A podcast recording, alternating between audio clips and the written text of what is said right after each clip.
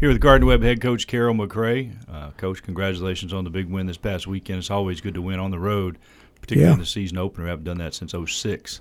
Haven't played a whole lot of season openers on the road since Right. then, but it's still always a wonderful thing, especially against an old old friend like Elon. So, uh, congratulations to you and your team, and uh, hope wish for the continued success of everybody.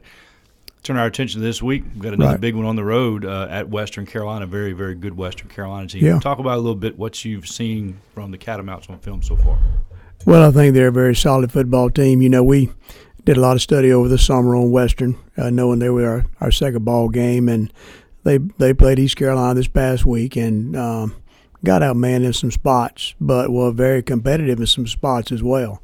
Uh, it's a it's a big lean football team. They can really run. They got some athletes. They can really go, and I think they showed against East Carolina. You know, went back and watched a little bit last year. It's a football team that Coach Speir's done a really fine job with, being in his fifth year.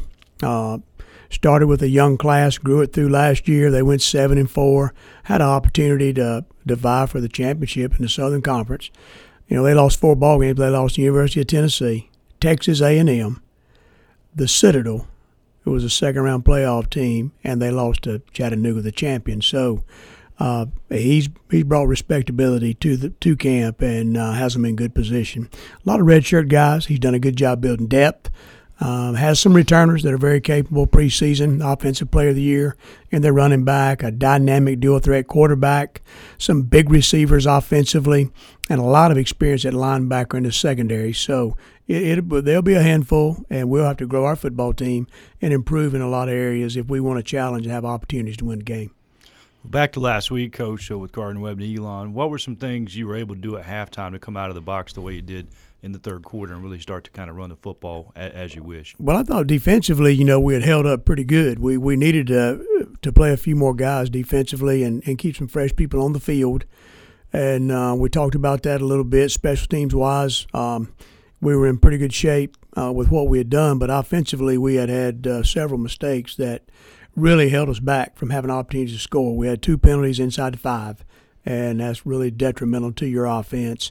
Uh, we had two sacks early in the ball game. Well, we got beat. Uh, one of our linemen got beat uh, by using poor technique, and then we had a misformation that uh, causes a sack. So those negative plays were really on our mind, trying to get that fixed. We had had some success with our run game, and uh, we thought there were some things that we had not gotten to as far as a progression in our run game. So we, we told the guys that we're going to move toward that, and we need to stay away from negative plays, hold on to that football, and see if uh, we couldn't really come out of the chutes quickly because we were going to get the ball for the second half. And uh, I thought they were real attentive. They were real excited. Uh, I think they knew the game plan, you know, inside out. And uh, I think, you know, Tyrell did a good job managing the football game. Made a couple mistakes, and uh, that's going to happen sometimes. But, uh, you know, overall played a solid football game. I thought he showed maturity and uh, and really shown that he'd grown as far as his uh, football IQ. And I thought the game slowed down for him a little bit as we went, and uh, he made some really big plays. Uh, talked about Tyrell and his uh, his accolades. Obviously, have- been well documented the last 24 hours. Yeah. But uh, young man who played very well, played the best game of his career so far is Khalil Lewis, who, you- who you've been kind of asking to, to step up and play more of a role Yeah. in the rushing game. Well, he did, and uh, he had a real good summer. Worked really hard this summer. Had a good August camp. He stayed healthy, and um, I think his hard work showed in the football game. I thought he was strong. You know, in the third quarter when we were trying to run the football, and and we took a lead and, and kept the lead, and uh, I thought he was pretty active throughout today. I thought he did a pretty good job blocking when he needed to block. Uh, he was good on his assignments, and uh, you know, a guy that, that lost a year for the injury last year. I thought he came back and really proved that he can be the guy that can give us some punch between the tackles. You know, he lowered his pads, he got some first downs, moved the chains on some short yardage things that we really needed uh, him to do, and we got to continue to grow our backfield and build some depth there. But pleased with the way he started, and I hope it'll continue.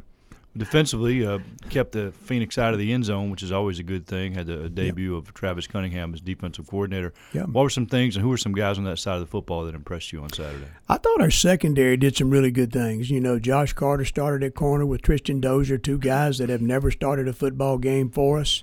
Uh, Thomas Adams started at safety. He's never started a football game. Spencer Havard has started a lot of football games, and uh, he did a good job being the quarterback on the back end. And then I thought the two linebackers we talked about last week, Pegues and Dunbar, uh, showed maturity and really ran sideline to sideline and made some football plays. And uh, probably most of all, pleased with the front. You know, worried about our run game, stopping the run, especially up the middle. We lost a lot of manpower from last year, and I thought we had some guys step up and uh, really fight a good fight in the middle. And now my biggest concern is to build some depth in there and play some more guys. And um, you know, talking to the coaches uh, real strongly about that on Sunday. We got to get some more guys in there if we're going to continue to fight these teams that can run really well.